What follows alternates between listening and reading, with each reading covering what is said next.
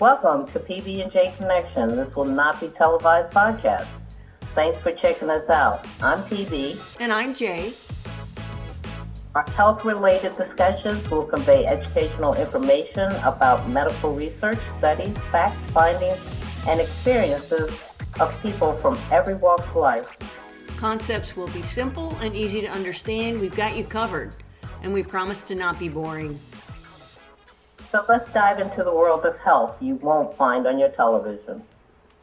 So, Pam, what is the trivia question for today? Ah, the trivia question for today is How come you are never alone? Now, if you want to hear the answer to that question, wait till the end of the podcast.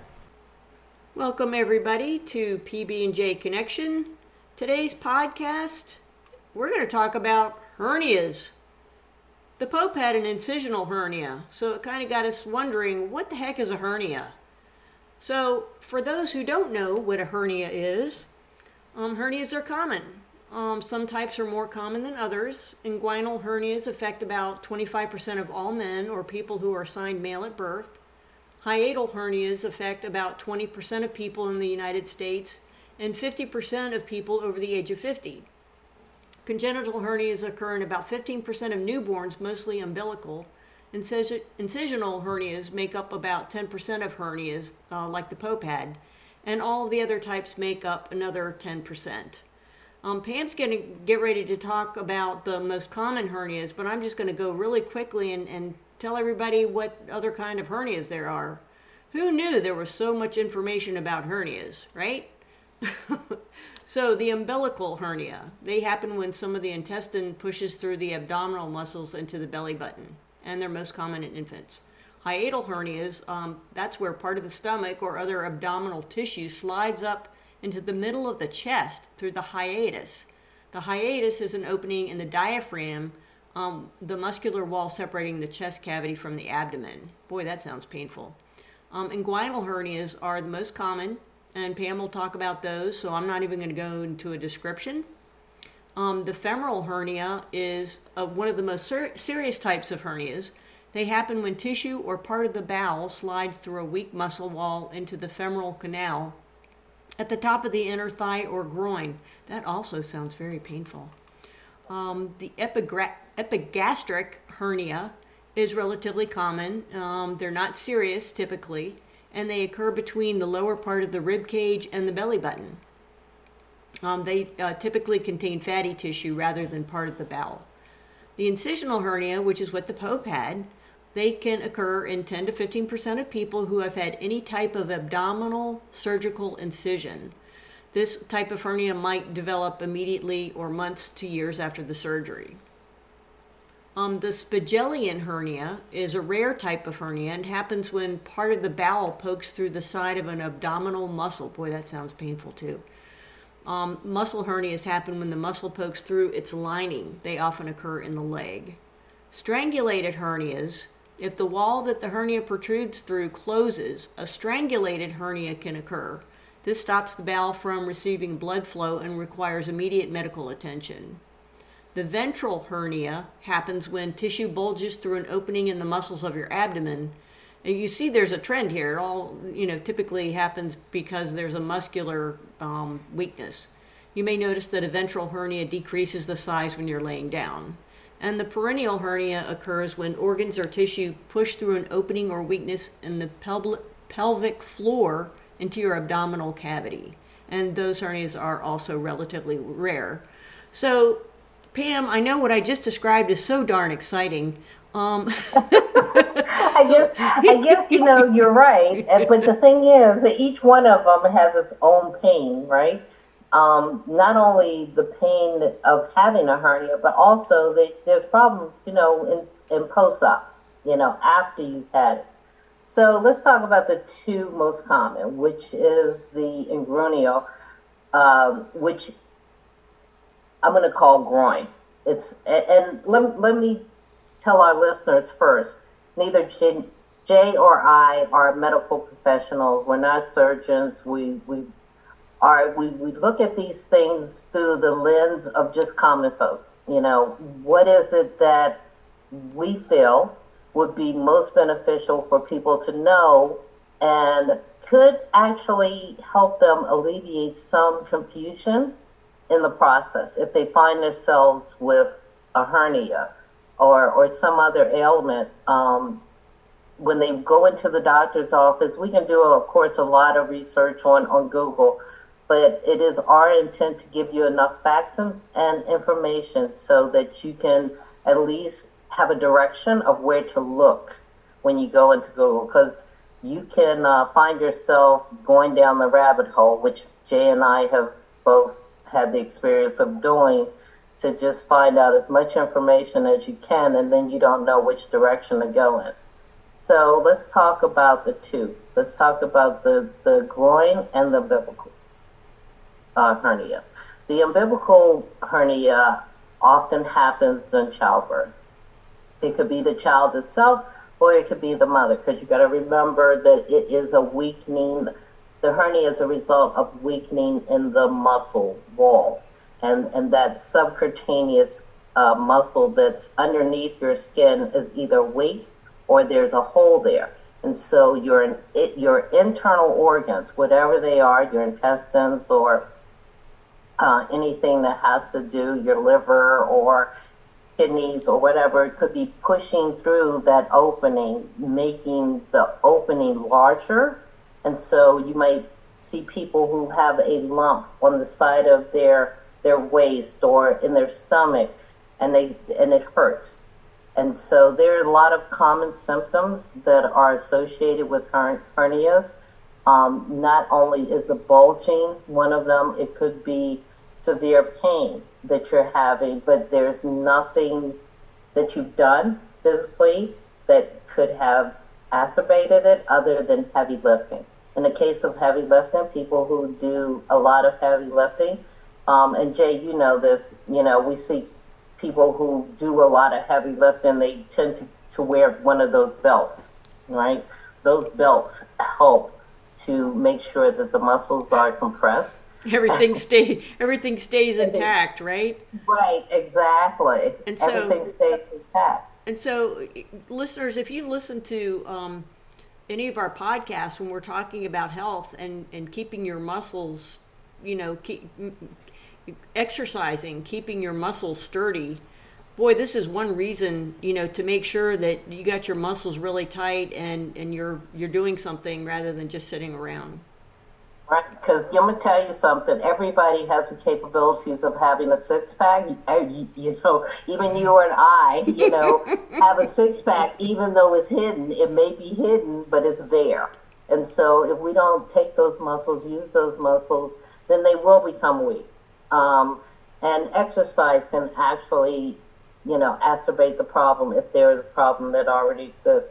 There are people around the world who have had hernias. It's, it's something that uh, they say one out of 10 people uh, have a hernia or can get a hernia. And so it is kind of like a responsibility on our listeners to, you know, to make sure that we are, our, our muscles are intact and to do as much as possible because hernias are not, they're not easy to fix and I'm going to put it that way. And the thing is, they can co- come back and cause, you know, more serious problems. For example, when you look at uh, a hernia, um, umbilical hernia, you know, what they do, the procedure that they go through, there's many types of different operations. Um, there's the mesh, and I'm just going to hit on the ones that are most common here in the United States. Some mesh, um, and then there's an open, what they call, you can go heavy mesh or you can go light mesh. A mesh is a, a type of, of fibers, or it looks like a patch uh, that they actually insert once they do the sur- once they do the herniated surgery, which is a part of a removal of the uh, of the herniated part of the the tucking the, tucking things back in where they need to be right? Yeah, pretty much. It's like a band aid. Thank you, Jay. I was trying to, to explain it in a way that makes sense, but it is. It's like a balloon. Think of a balloon. Um, when you put uh, water in a balloon, okay, and instead of tying off the top of that balloon so that the water holds in, you got this hole that the water can sleep, seep out of. So think of that as, as a hernia. Um, and then from there, when you look at the hernia, you say, okay, there are hundreds of thousands, I'm going to say thousands of lawsuits out there because of hernia surgery. And a lot of them have to do with using the mesh. The mesh can be light and almost like web like, or it can be a heavy one. And it's actually thick. The heavy mesh is actually thicker, but it seems to over over time and, looking at research, the heavy mesh tends to actually be causing more problems than the lighter mesh. Now you think the heavier mesh would hold everything in, but it's the pain that comes along with it the after surgery. You know, people talk about, you know, stress or having the scratching feeling under their skin or burning sensation. It can happen, you know, it happens in different, in different ways to different people. People have end up in clinical uh, pain centers because of the fact that they're in so much pain because of having her, uh, hernia surgery that it's like they are unable to perform their, their normal, you know, functions like walking or or standing or sitting for a long time or even lifting. Hey Pam. And so uh-huh. I, I got a question for you. When you were looking at the um, when you were doing your research, did it say what the mesh was made out with those lawsuits? Is, is it because the mesh was made out of a a material that was falling apart or or the body was rejecting or did they say you know what the deal was with the mesh stuff? Yeah, so let me tell you the, the problem with the mesh is that we have nerves and tissues all through our body. And what happens is those nerves and tissues adhere to the mesh and can get tangled mm. in the mesh. Okay. And so that's why people are experiencing this itching or burning sensation or this pulling sensation, you know, where it's like they can move a certain way and they feel this pull that's underneath their skin, but it actually hurts. So with the mesh, because it has these tiny holes in it, it your your body is actually trying to adapt to this new apparatus that's in a your foreign system. body, right? Yeah, absolutely. And so what it does, it tries to graft itself in to it. And so when I say a band-aid, it's more than just sitting on top of the skin, your your muscles, your tendons, your nerves are actually being intertwined within there, and that's what's causing the problem. The thing is, to have the mesh removed, it takes multiple surgeries. I have to, and I don't know because I didn't do any research on this, and maybe you can tell me: is it like scar tissue that's built up on the mesh that creates the because whenever there's a foreign bot, my understanding is, and, like you said, I'm not a doctor and I don't play one on TV or radio. right. but right. it seems like there's a foreign something in there that your body's going to attack it and say, "What is that? That doesn't belong here," and start, you know, doing things that are not going to make the person happy. Yeah, that's that's true. And so, from what I've been able to find in, in the research, is that it the mesh itself is it acts as if the because the body's trying to respond to it. Okay, it's trying to integrate it into its own system. You know, its own functions, its natural ability to adapt. It's impossible to do with in the case of a, a mesh because you have nerves that are actually being affected by the mesh, you know, and those nerves are, are what we feel, you know, like it's like pricking a, your finger, you know, you, or cutting your finger. You can put a band aid on it, but doesn't stop the pain. Right. Right. It's, it's almost like that. And so until that starts to heal, and even after it starts to heal, you know, with the scar tissue, there's scar tissue pain and then there's mesh pain. Mm. So from the research, there are two types, you know, that they have been looking at. The scar tissue itself, you know, and so causing that pain. But then there's nerve problems because of the mesh. And so they separated it.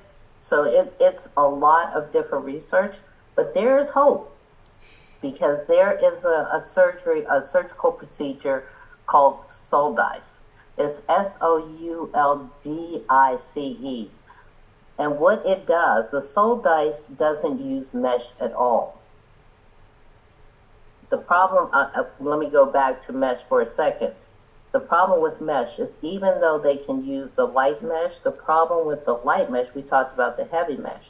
The light mesh is that when they're inserting it, there's a probability that they will create a fold in the mesh, you know, or some some sort of defect in the way that the mesh is laid down. Because it's not So- it's not as stiff as the thicker mesh, right? It's Right, more flexible, exactly. so it can maybe fold over on itself, perhaps. Absolutely. And so when I say thousands of lawsuits, I'm talking about thousands, and I'm just mm. talking about the U.S. alone. Mm-hmm. Okay.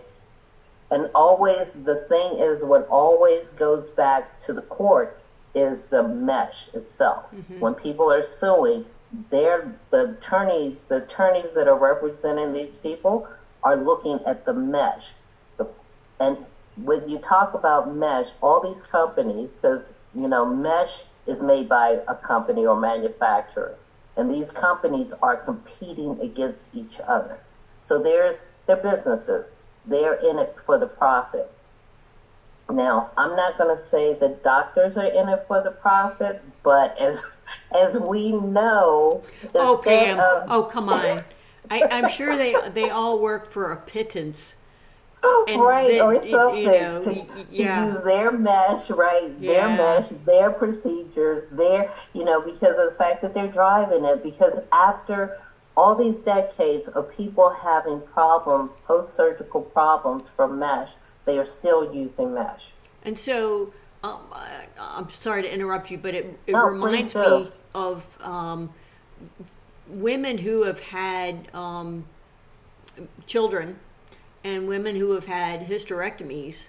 I believe there are some some instances where things start to fall and there's like a pressure and some of those surgeries i believe now this was years ago that i heard about this some of those surgeries also involved mesh where they were made like a hammock in Yes. the abdomen to support those things that were falling you know due to either childbirth or um, women's uh, hysterectomies Yeah, and even I've heard of, and this was maybe 20 years ago, I heard of them using mesh when women were having problems with incontinence. You know, where the fact that they were, their bladders were right mm, things were you know, pressing down and falling and falling. gravity yeah, was taking over. Yeah, because Ex- everything had become so weak, especially Uh-huh. women who had had uh, many children. Is m- what my understanding is. Again, Uh-huh. I'm not a doctor, and I don't play one on TV or Yeah, radio. but, but here it is. We said we would talk about real people, Yeah. you know, people of every walk of life. But, you know, the thing is, there's evidence out there that those things do happen. And we find ourselves in a situation today after decades and decades of them coming out with this mesh surgery Yeah. that would people are still having problems. You would think at this point things would have changed. Technology would have made things better. You know, Lawsuits, you the- think, would have had an impact, right? Absolutely, but when you when you look at the numbers, the lawsuits are increasing all the time. And so when you go into your doctor, there's you have to be at least mindful of what type of surgery because there's also laparoscopic surgery, but it still requires a mesh, right? Where you just have a camera that's doing all the work. But if the mesh is still being put placed in And so for instead of an open surgery. And so, for those who are not familiar with laparoscopic surgery, and I say this because I've been through it, um, that is where you they go in through your belly button and they put scope in there and they do surgery without making incisions. They actually inflate your abdomen to make room.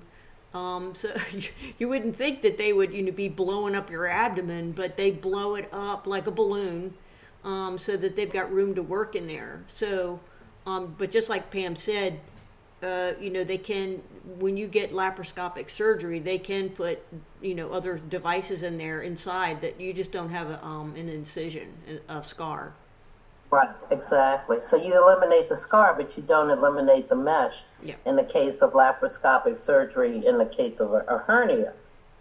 So, but in Shouldice, let's go back to some technology that's been around. It's been around for about 10 years, but not everybody is able to do it.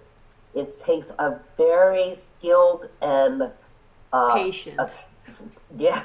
it takes a very skilled physician to actually do it. You have to be trained in this procedure because what you're doing is they make the incision, so you're going to have the incision. But what they do, instead of using mesh, they take the layers of your muscles and they actually unfold it. And when they close you back up after they remove the hernia or cut the, the hernia, because they'll cut it, cut it off or close it off, what they'll do is they'll almost like putting on one coat, like a top coat over top of an overcoat or top of, and so they'll do it, seal it back up without having to do the mesh. And so let me let me ask you something too, it- and I don't know if you know the answer to this, but don't they do something similar for rotator cuff injuries? It seems to me that one of the now I don't know if I, I don't know that it works every time, but it seems to me I heard that they do something similar for rotator cuff injuries because that's a muscle thing. Yes, yes. And you know what? I don't know if if that's the same procedure, but I do know in the case of rotator cuff, they pretty much shred your muscles in order to make the repair. Mm. And then they have to put all those torn muscles back together, Right, right? right, yeah, stitch them all together. stitch them all together Yeah. and but at the same time if you heard anybody who's gotten surgery on their shoulder they are in better shape now than they've ever been Yeah, right because eventually you have the pain and whenever you do surgery there's going to be some you know post post post pain that you're going to have to deal with but the recovery is a lot quicker and the same thing is true in in the case of a hernia where they use the Shouldice Boy, that sounds preferable. I mean, who who would want a foreign body if you can get somebody who's skilled to do that kind of procedure? But you know, we've we've had we've been down this road before, Pam. When we're Right. talking about physicians, and you know, it's the path of least resistance. What's going to be the quickest? What can I do to get this person out of here and off the table? It's like Right, you got to have someone who's really dedicated and patient when they're not not a patient, but patient, like willing to take the time and be that detailed with that kind of um, surgery, right? Right, exactly.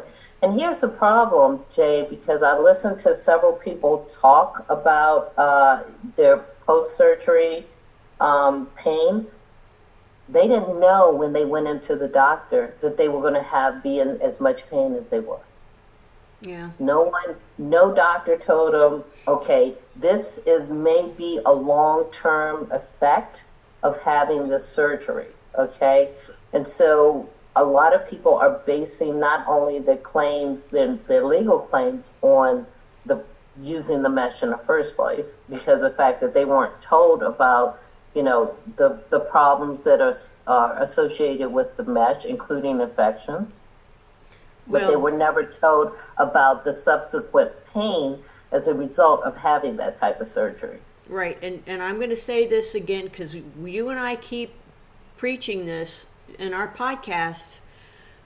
Our goal is to give people information so they can become empowered and not rely 100% on what a medical practitioner is telling you. You have to go in there smart.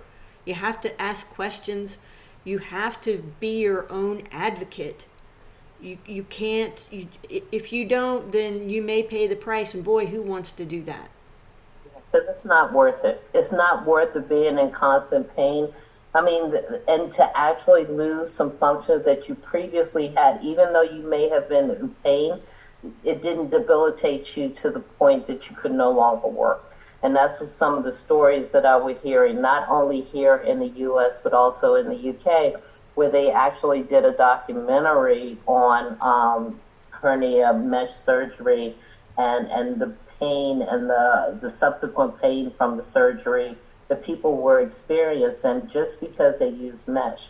But when you look at the on the other side of the fence, when you look in at Shouldice, it may take it takes a specialty to do it, but you also have I would suggest to anybody before you decide to go get hernia surgery, find out what your doctor, what procedures that physician is going, that surgeon is going to be using, and understand that if they can't perform or they try to to uh, steer you away from having something that's more effective, like Shouldice surgery, then you know you need to go find somebody else. And that's always an option. Everybody has the option of finding somebody else. And and seeking a second opinion or even a third or fourth opinion should never make somebody feel bad or that they're hurting somebody's feelings by going to get uh, you know another opinion. Because we all only have one body right? It's like we don't have like an extra in the closet uh, if, if something doesn't work out and people should never feel bad about going to, to check out other opinions. You should always feel comfortable doing that. No one should ever pressure you. I, and I completely agree, Jay, and I'm sure our listeners will completely agree. You know, I, I t- tend to go into, you know, when I'm first visiting my doctor, when I go find a new physician, I have this thing I want to know as much about them as they trying to find out about me, you know, because not every, it's a practice. When they say a practice, medical practice, that's what they're doing. they are practicing. And so let me see how much practice you've had in this particular area before I turn myself, you know, and my well being over to, in your hands. And so people don't tend to do it. They, they either have gone to their doctor for so long that they trust them, you know, and they've built up a relationship with them. Well, here it is. We can all, we, we can't pick family, but we can pick, pick friends, right? you know, and we can decide whether this person is right for us and right for, and unfortunately, that doesn't happen all the time. And and just like you said, you know, they need to be right for us, and it could be that they used to be right for us, but now they're no no longer right for us. And I only say that out of personal experience. I've changed doctors a few times because, well, you know, this doctor was good for me 10 years ago, but yeah, you know, this doctor's not not filling the bill, and I go find a right. new one. Right, exactly. Until it feels right for you. Mm-hmm. You know, I do the same thing with dentists. Yeah. You know, I, I have the same conversation. I've been with more dentists than probably I could probably fill a book with. You know, but the thing is that if you're not if you're not doing what if I tell you I've done the research because this is what I usually do. I go into especially in a dentist's office I'll do all the research, you know, find out what's new, what's what's what and when I say research, I'm not talking about TikTok and Google. I'll go you know, that's a that's a whole different you know that's, that's a whole a different whole, podcast. I think we did one on that. I think we did. I think we did. But I'm talking about look at the medical and the dental journals. Reliable sources, sources scientific out, data. Yeah. Yes, absolutely. Find out what's out there. Find out what's happening. Find out what research has been conducted. Find out what studies have been most successful, and find and find the findings. When we talk about facts and findings, data and information, we're not going to Google and, and YouTube and, and, and TikTok videos to find this out for you guys. We are actually trying to do, uh, be a diligent, and responsible host to you, to our listeners, so that we actually can give you the right information. We could talk about hernias from now till eternity. There's actually some podcasts that are just isolated for hernias alone, you know, because of the fact that, but they're physicians, uh, a group of physicians that are doing it. and it just seems to me that they are still pushing. A lot of them are still pushing the mesh um, because there is a hospital. It's called Shouldice Hospital. It's as uh, it's actually, and they are the specialists in the world of hernias. Um, so Well, who knew? to- Who knew there was such a big deal about hernias? right, right, yeah, because I would have never known a hernia is a hernia. I never knew, and never did I know that it was so painful because I've never had a hernia. You know, I I've get had a, a surgical hernia like on my skin. Right, incisional hernia. But I, Right. how many times have you heard people say, "Oh my gosh, I almost got a hernia from lifting that thing"? Right, Right? It's it's, it's an expression, right? I mean, Right. I, I can't tell you how many times I've heard that. Oh, I think I got a hernia from from lifting that thing. It's like, really? I don't think you did, Right. because that people Yeah. really do have hernias, and, and I don't think you have one. Right, right, but they they are prevalent, and when you think of one out of ten people having a hernia, and this is just in the U.S. alone, you would think that okay, there are people probably walking around with hernias and don't even don't even they're asymptomatic. They don't know it. right, Yeah. they don't know it, Yep. they don't know it until it gets to the point that they've done something or or it's exacerbated, you know, uh, and, Something's and poking so, through that it shouldn't be. right, Right? Like, Where'd that come from? Uh oh. Right. that is so true. But we're going to, on this note, um, we I think we've given our recommendations. Talk to your physicians. Find out as much as you can. If you find, if you feel like you do have a hernia, yeah, go to your primary care physician and determine if it, yes, it is in fact a hernia because uh, I found out through my research that a woman, there was a woman who the doctor, she had a child. Her doctor told her that she had a hernia. Um, they put the mesh in. She could not, she was rushed to the hospital twice after surgery because of the amount of pain to the point that she was on her knees in pain, you know, and come to find out when they went back in there to remove the mesh because they knew that that's what was causing the problem. It took four surgeries. Well, it took four hours for her. It took four hours because it was in her lower abdomen. Um, for them to remove the surgery, they told her she did not need the mesh, and it was not a hernia. Oh, it was just a. It was just the weakening of her muscles had been torn apart during pregnancy. So, and that could have been an easy fix for her. Um, and but you know, but those things happen. You know, mistakes happen. Everybody's human. Everybody makes mistakes. But if you have enough information to to guard yourself against those type of mistakes, then we're here. We got you. We're here to to help you along the way.